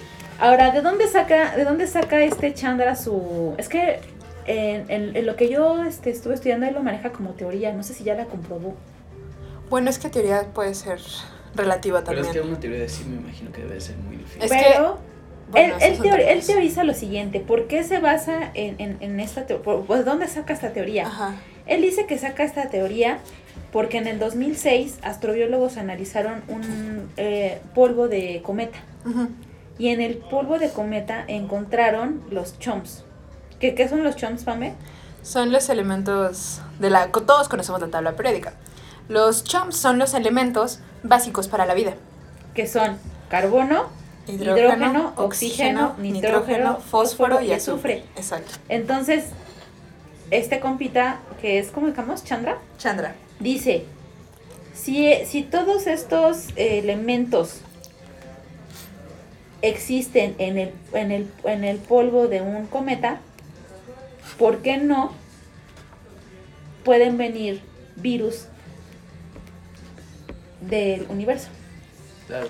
Sí, porque no es probable, ¿no? Y, él, y él lo basa en lo siguiente, ¿cómo es posible que la gripe española, no habiendo vuelos y no habiendo esa, esa conectividad que hoy tenemos, hoy por hoy, puedes llegar a lado. infinidad lugar del mundo tomando un avión, tomando un barco? Que en esos tiempos en los que No no, existía. había, no existía, Entonces Chandra dice, propagó. ¿cómo es que ese mismo virus aparece en Estados Unidos, pero también al mismo tiempo en Europa? Si no hay relación. No hay relación. Entonces, ¿qué es lo que dice él? ¿Quiénes pudieron haber sido los transmisores de esta cosa que llegó del cielo, por así decirlo? Chandra lo atribuye a las aves. Que las aves fueron, al final del día, las que propagaron no solo esta, Sino sino, varias varias, sino pandemias. varias pandemias. Imagino que también ¿Cómo debe de ser este. Está, está muy cabrón. Imagino que también puede, se le puede atribuir a ciertos, este. ¿Qué se puede decir? ¿De meteoritos? Sí, Es que- incluso. Es que Incluso- eso es, eso es incluso la astrobiología. Técnicamente es como en las películas. De que si algo cae aquí en la Tierra, los Lo- astrobiólogos tienen que en estudiar- cuarentena. Tienen que ponerlo en cuarentena y estudiarlo hasta que sepan qué es, de qué está conformado y a qué Incluso viene. la gente que ha viajado al espacio sí pasa por un tiempo en cuarentena porque no saben ¿A qué pudieron expuesto? haber pescado Exactamente. afuera de nuestro Entonces, volvemos a que bien o mal nuestras especies conocidas y no conocidas se adaptan. Y si cae algo externo, que obviamente ellos no sé, los- las aves no van a detenerse a estudiarlo, simplemente puede pueden convertirse en un huésped para lo que sea que haya llegado. Ahora, algo curioso es que la gripe española tiene ciertos síntomas parecidos a los del virus actual. En el sentido de que algunos testigos la describen como que los pulmones sufrían de hemorragias y por ende la gente eh, tosía y escupía, Escupía o vomitaba sangre. Cosa que también en algunos casos de este virus actual Sucede. ha sucedido. Bueno, pero Y es cuando, y, y lo, perdón, lo curioso de toda esta investigación que yo les estoy dando es que esta investigación fue en el 2018, cuando el mismo Chandra, junto con sus colegas, dicen, estamos preocupados de que una gripe muy parecida a la española llegue, llegue. ¿Y qué creen? que llegó. Aquí está. ¡Tarán! Ya está aquí. Hizo su truque de magia y aquí está. Dato Interesante. interesante, bastante interesante. Eh, bueno, ahora aquí Ahora, tenemos también. Tengo este, otra pregunta, que fue lo que te, lo- te comentaba hace rato, Pams. ¿Cómo es posible que la gripe española, siendo tan, o sea, porque por lo que yo leí fue también brutal? Estamos hablando de que las autoridades de Estados Unidos, en cuanto vieron este brote, este, eh, este, esta epidemia, cerraron cines, teatros deportivos, todo, el- todo, Todo el- lo todo cerraron. lo- lo- los lugares que, que tuvieran que ver con aglomeración Público. Ajá. y que literal separaban a la gente sana Y de la enferma. de la que no estaba sana. Sí, de la que puede tener un padecimiento mínimo. Exactamente. Pues es que volvemos a que, por Pero ejemplo... no lo pelaron, o sea, yo por lo que Históricamente. históricamente nadie la peló. O bueno, no es, la pelaron. no es que no la hayan pelado, pero es que volvemos a que eh, si tenemos las cantidades de mortalidad en comparación a la otra, quizá no, a, por ejemplo, la, la peste negra. Sí, de que aumentó o disminuyó. Tenemos variantes de números. Ya sé que se me pasaba de la peste negra. ¿Qué? Que también por los pinches ignorantes de la iglesia Ah, se sí. propagó más. Sí, ¿Por qué se propagó más? Porque estos pinches curas de mierda dijeron que los gatitos ah, sí, eran, los gatitos eran- los culpables. diablo y, y mucha gente mató gatitos. Y por eso mismo creció el número de ratas. ¿Por qué? Porque si no hay gatitos, pues aumentó la población de la. Si de no la hay rata. depredador, ¿qué pasa? Como el dicho, Se ¿no? cuando el gato no está, las ratas. Bueno, la verdad no conocía ese. Pon tú. Pero el tema es que eh, la, la peste negra fue de, ok, no había gatos, había una sobrepoblación de ratas y en las ratas también viven otros, Patógenos. otros patógenos o insectos, bichos, ¿cómo se les llaman? A los piojos, a las pulgas. Mm, Bueno, Pues, es, es, es- Plagas. Estas Sí, plagas que habitaban a la otra plaga de las ratas, recordemos que en ese entonces no había tanta limpieza. Y las, las plagas, como los piojos, se propagaban muy cabrón entre las personas. mucho más fácil. Si un piojo te picaba, que estuviera infectado con la peste, Ya. te chingaste. Entonces, las ratas se la pasaban viajando en, en barcos y empezó a propagarse de esta forma la Por peste. todo el mundo. Así es. Claro. No, y, y eso también tiene mucho que ver con el pedo de que el presidente actual que tenemos sacó su mamada de que su estampa de San Benito y la chingada. Bueno, bueno, Y, vuelvo a lo eh, mismo. Tiene también mucho que ver con el ámbito religioso. Porque. Sí, como estos pendejos que los gatitos son del diablo, es tu pinche No, o sea, realmente ¿cómo no. crees? Hay gente que es súper creyente y dice, no, y la chingada. Pero ese es el problema, que hay mucha gente creyente en religiones, en ideologías, pero por eso mismo creen que estas enfermedades o Son estos patógenos Dios. son castigos que por portarse Ah, mal, sí, porque que la por peste, las la creencias. peste negra la, la, la, la, la atribuían a Ajá. que era un castigo de Dios. O sea, hecho, siempre va a haber una eh, relación que le atribuyen tanto religión. los de las creencias Pero eso a es las ignorancia enfermedades. Eso es ignorancia y eso es es como no vacunar a tus hijos. Sí, O sea, es igual de irónico. exactamente. Entonces, quieres creer en un todopoderoso o en una, en lo que sea, pero no quieres creer en algo biológico real. Lamentablemente, yo creo que la, la ciencia y la religión tienen Están muchas peleadas. cosas en común. Y están Y peleados. por eso es que la gente se confunde. Es que no es que estén peleadas, porque he conocido maestros, profesores, este, doctores, Es- médicos, todos, ¿Sabes qué es que cagado? tienen religión y están en su... Yo me acuerdo que mi maestra de biología en la secundaria nos dio todas las, las, las teorías de la, de, la, de la vida, Ajá, que era el, el Big Bang. ajá. Y lo cagado es que yo recuerdo que también me dio la teoría religiosa. Ujú. Cuando ella me dio la teoría religiosa, se cagó de la risa.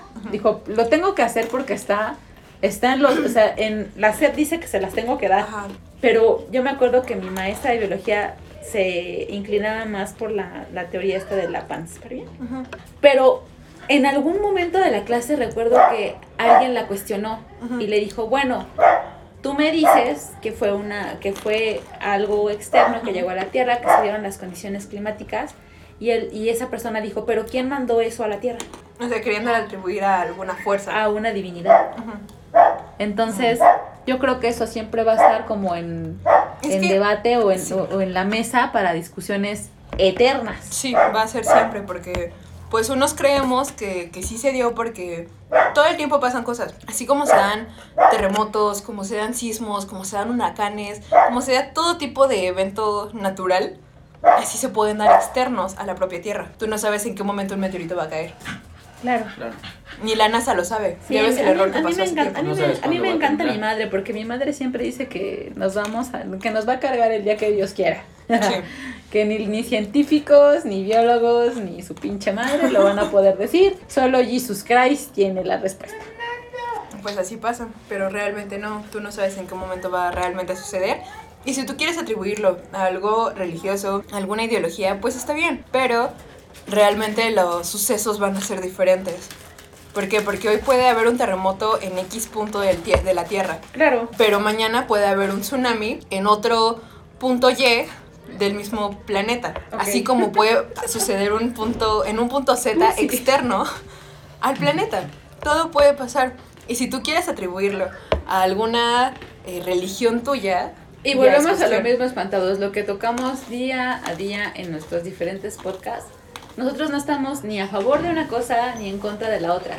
En esta en este podcast venimos a platicar lo que cada una cada una de nuestras personas invitadas o de los que hacemos este podcast eh, puede contribuir.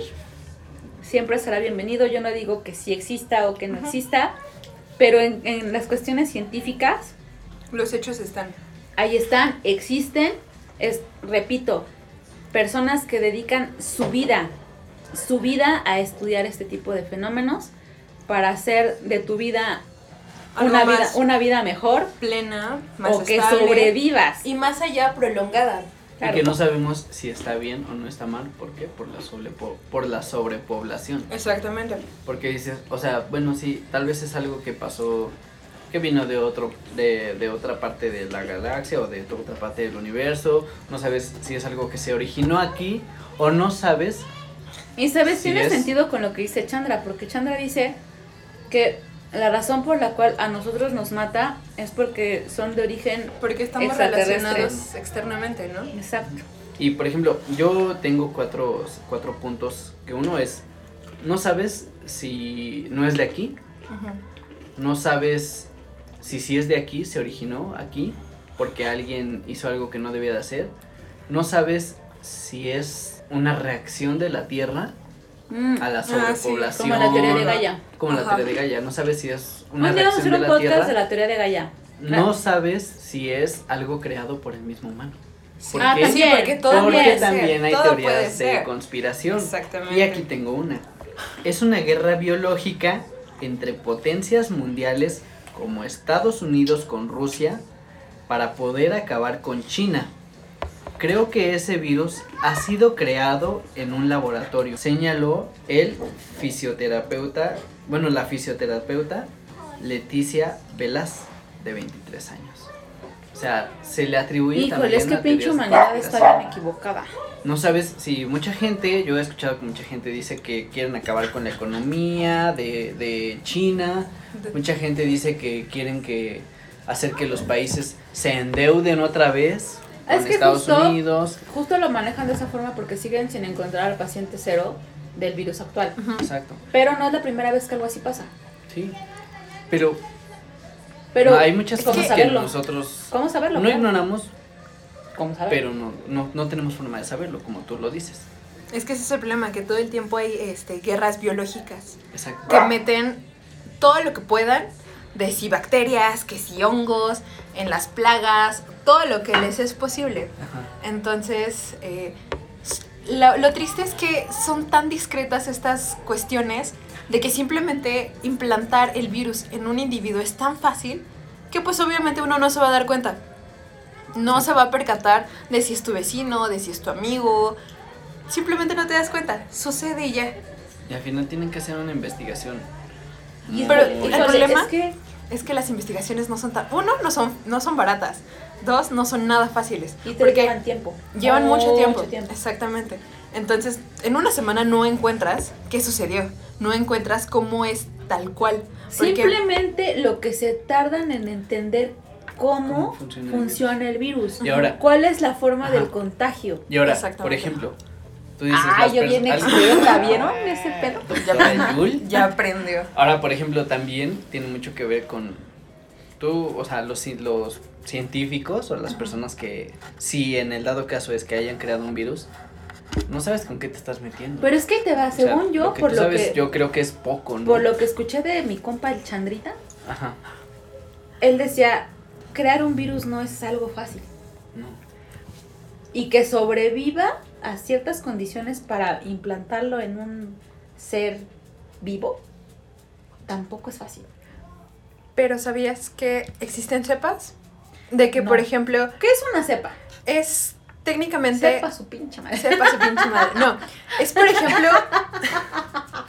Perdón, es por ej-. Es por ejemplo el Pug. El Pug realmente no existe. Es, Es un una es un es perro una combinación. Es una combinación de diferentes razas. Entonces, una cepa es técnicamente... No es algo artificial, porque hay cepas naturales. Ok. Pero también puedes crear a base de dos individuos. Así como puedes donar el esperma. Pero si estás de acuerdo con Chandra que no es algo sencillo. Sí, no, no, nada. y también lleva su tiempo. Entonces, por ejemplo, si la simple incubación, entre comillas, de ciertos organismos tarda en lo mínimo de dos semanas a tantos meses. Entonces, no es algo sencillo, no es algo barato, no es algo rápido, pero sí puedes crearlo. Puedes tener A y B y que de estos dos salga ABC. Ok. Entonces, todo puede suceder realmente. Todo, todo O sea puede que no, ser es na- creado. no sería nada descabellado No creer es en las teorías de no es conspiración que dicen que fue... Exactamente, no es descabellado porque Pues en su momento eso también se dijo del, de la influenza, que había creada. sido, que fue creada. sí, todo del que- SARS también. Es que tanto puede ser creada como podemos volver a que es mutada- mutable. Porque, pues, si este organismo dice, ay, bueno, pues es que sí no causó mucho efecto, pero puedo mutar a ciertas temperaturas, Es como, es como, es que ahí, ahí- ahí te va, no sé si tenga que ver o no, pero sí tengo que mencionarlo. La gripe española, así como llegó, hizo su desmadrito y se fue. ¡pum! desapareció. Pero ahí también vi- yo creo que viene un problema. Sí, tú creas unas, tú creas un, un virus, la chingada, y haces que se propague. El pedo es que estás jugando con algo que no sabes, que, que no conoces al 100%. O sea, yo creo, yo no sé, sinceramente, pero yo creo que si llegas a crear un virus, no, no lo puedes conocer al 100%. ¿Por qué? Porque no puedes saber, como tú lo dices, Pam, en qué, en qué condiciones pueda ser, incluso pueda evolucionar. Es que si hablamos... y al final de cuentas puedes hasta salir, es de, que si puedes hasta salir de si control hablamos, si hablamos de, de lo que tú tenías pensado. de teorías conspirativas, Estados Unidos, según las teorías conspirativas, puede ser capaz de muchas cosas, incluso de, Le de- estás incluso de hacer eso. jugando Sí. al chingón. Exacto, porque Con algo que no conoces al 100%.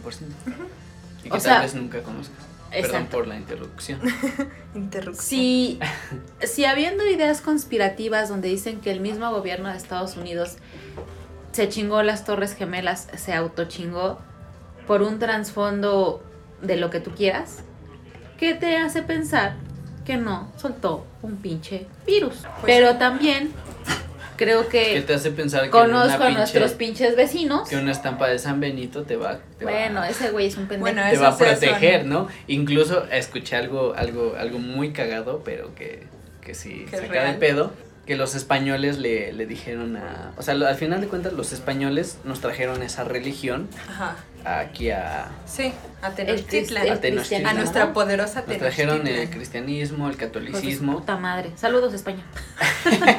¿Qué hubo? ¿Qué boles? Nos trajeron esa- esas creencias, ¿no? Ujú. Entonces, tú ahorita ves Roma, está vacía la pinche plaza, no sé cómo se llama la plaza. ¿Coliseo? No, la plaza de Roma, donde sale el Papa a dar su discurso. Ah, no, no la plaza ya de. San Pedro, no sé. Bueno, ahí. Tú la ves y está vacía esa madre. Claro. O sea, no están yendo a rezar ah, para tú lo que dices por el meme. ¿no? Que dice. No, no, no. Entonces, tú la ves y dices, yo no veo a los creyentes de Dios que estén yendo a pedirle a Dios o al Papa que les quite el coronavirus. Mejor mis niños africanos están rezando por, por, porque- Entonces, el presidente actual salió con su chingadera de el- la estampa de San Benito y los españoles sí le dijeron, güey, está chido. Sí, nosotros te inculcamos esa creencia. Pero también da el ejemplo, güey. Si estás viendo que nosotros, teniendo el Vaticano aquí, nos No está cargando la chingada, no seas cabrón. O sea, los españoles le mandaron un mensaje al presidente de México diciéndole, Bájale, güey, bájale tantito. no seas mamón. Sí. Eso eh, es una nota que yo, yo Es escuché. como, es como, Pues sí. como un video que se hizo viral que era una. Era alguien de Estados Unidos, no recuerdo quién era, no sé si era una senadora o alguna. algún pedo así donde dice. Hoy más que nunca tenemos que, que tomar muchas medidas de higiene y limpieza, no tocarnos la cara, no llevarnos las manos a la boca, y empieza a decir todas las, todas las cosas Las que no debes ¿no? de ser. Y de repente, en medio del discurso, se lame el dedo, cambia de hoja. Y ahí Continúa. el chiste se, cu- se cuenta solo. Sí. Yo insisto, yo creo que, yo creo que como, como figura pública, como líder de un país, tienes que tener mucho cuidado con cada puta palabra que sale de tu Más boca. allá de la palabra, de tus acciones.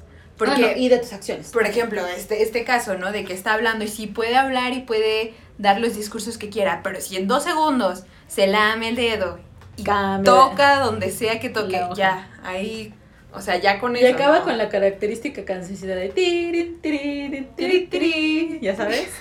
Sí. Entonces, creo que está muy, muy cabrón y, y espantados. Este, este capítulo lo hicimos pensando en, en sí como que informarlos un poco de que esta no es la primera vez que la humanidad pasa por una situación de esta gravedad.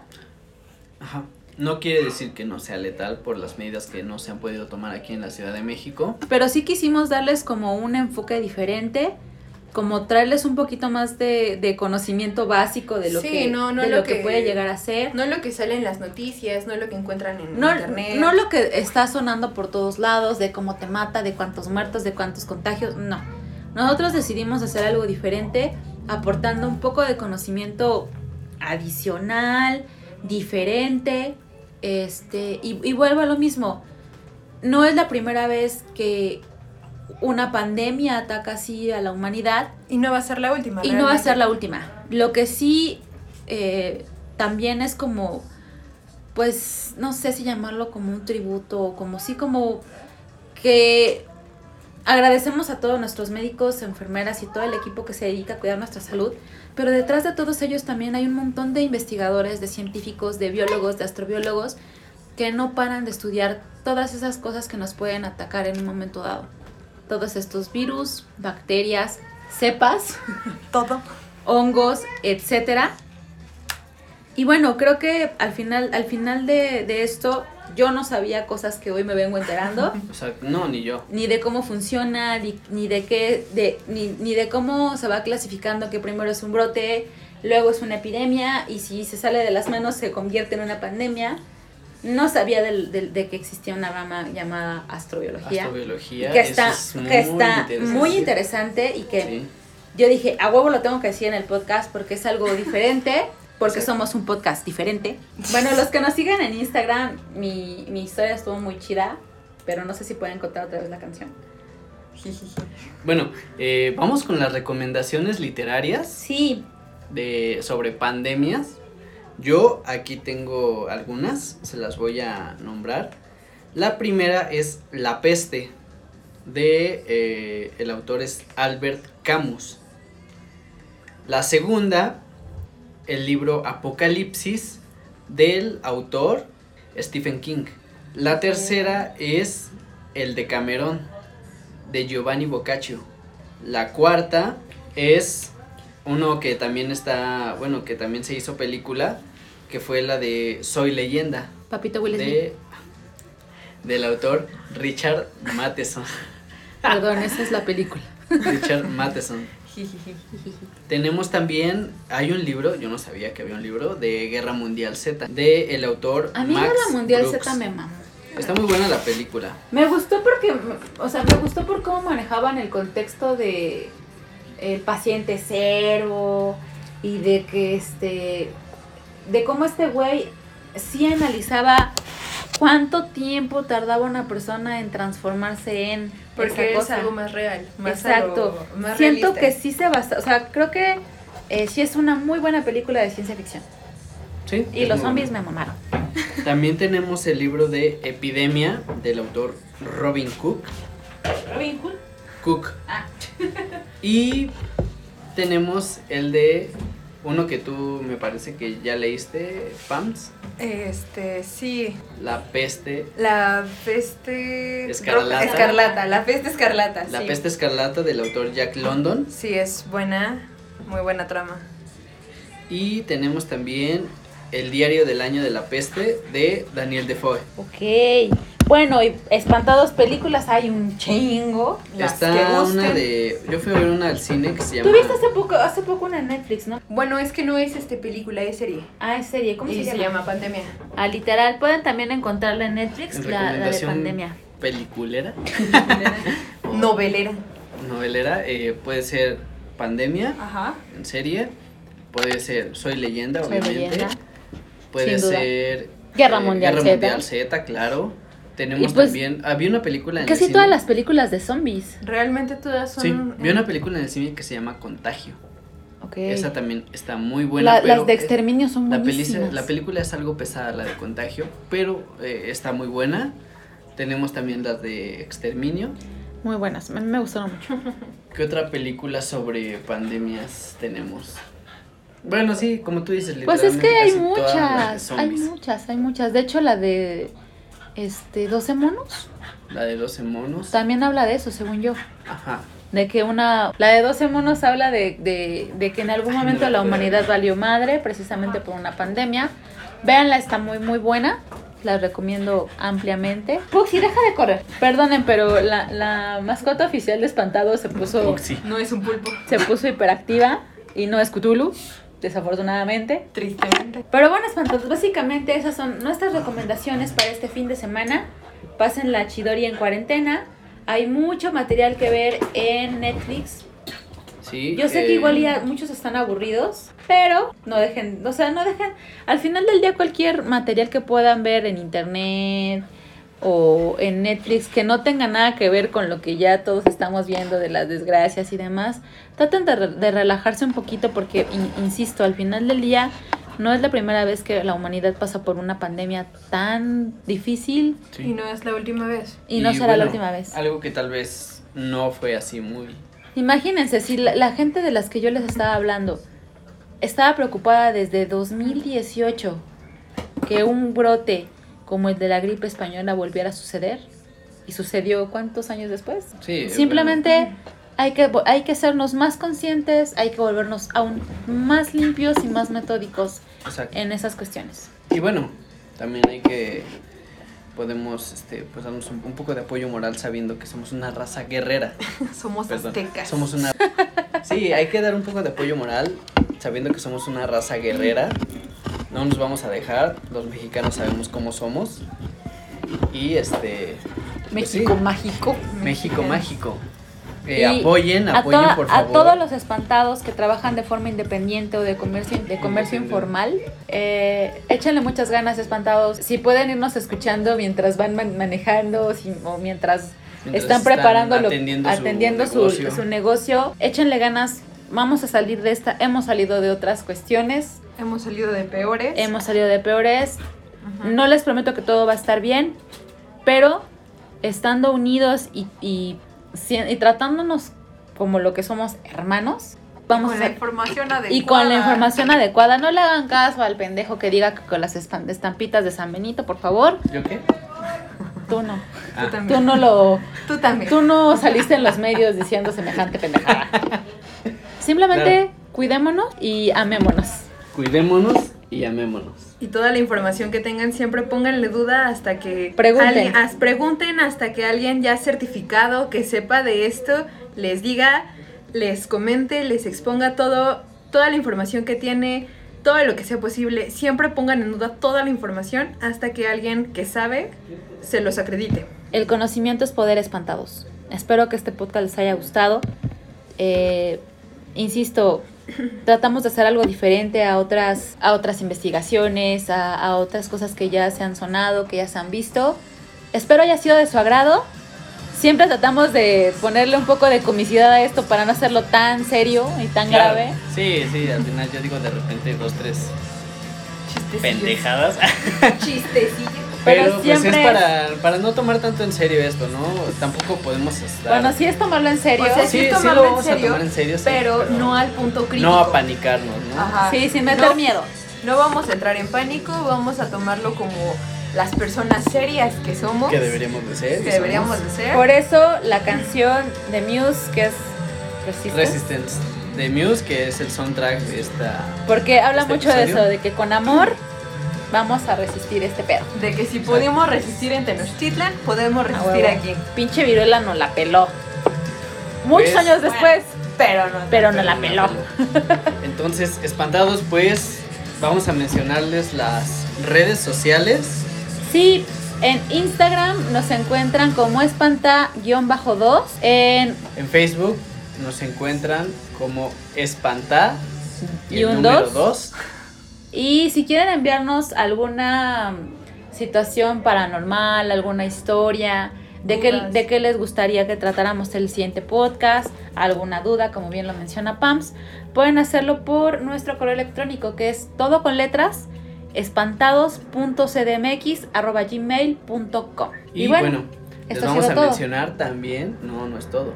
¿Sabes por qué? Porque tenemos una muy buena noticia para todos los que nos escuchan, que es que ya pueden escucharnos en ¡Es iHeartRadio. Sí, es cierto. Muy bien, Miguel. ¿Tú? Ya pueden escucharnos en iHeartRadio. Poderosísimo. Pueden descargar la aplicación, escucharnos ahí, descargar los podcasts. que Sí, nos vayan porque- escuchando. Este es el episodio 8 y creo que tenemos que hacer algo muy especial para el décimo episodio. A- alguna banda me decía que, oye, güey, pero pues yo no tengo cuenta ni en. Spotify, ni, yo, ni en Apple Cast, ni así. y la neta no voy a pagar. iHeartRadio Radio tiene la ventaja de que es completamente gratis e incluso puedes descargar los episodios para que los puedas escuchar sin necesidad de que tengas internet.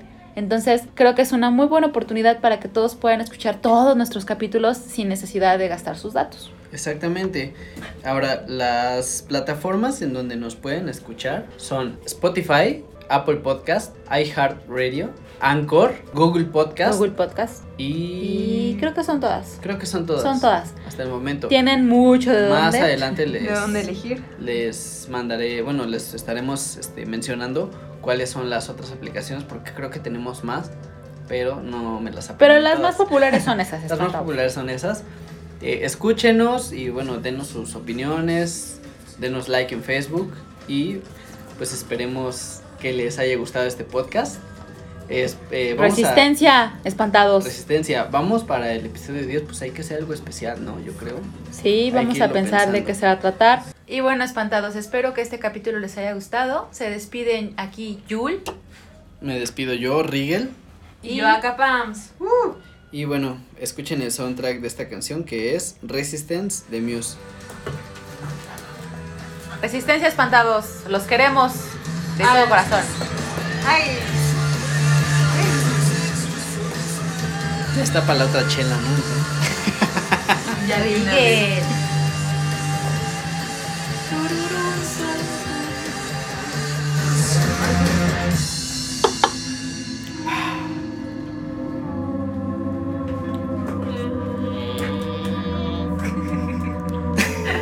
Eso no lo voy a decir. Ya, ya, bye, bye, bye.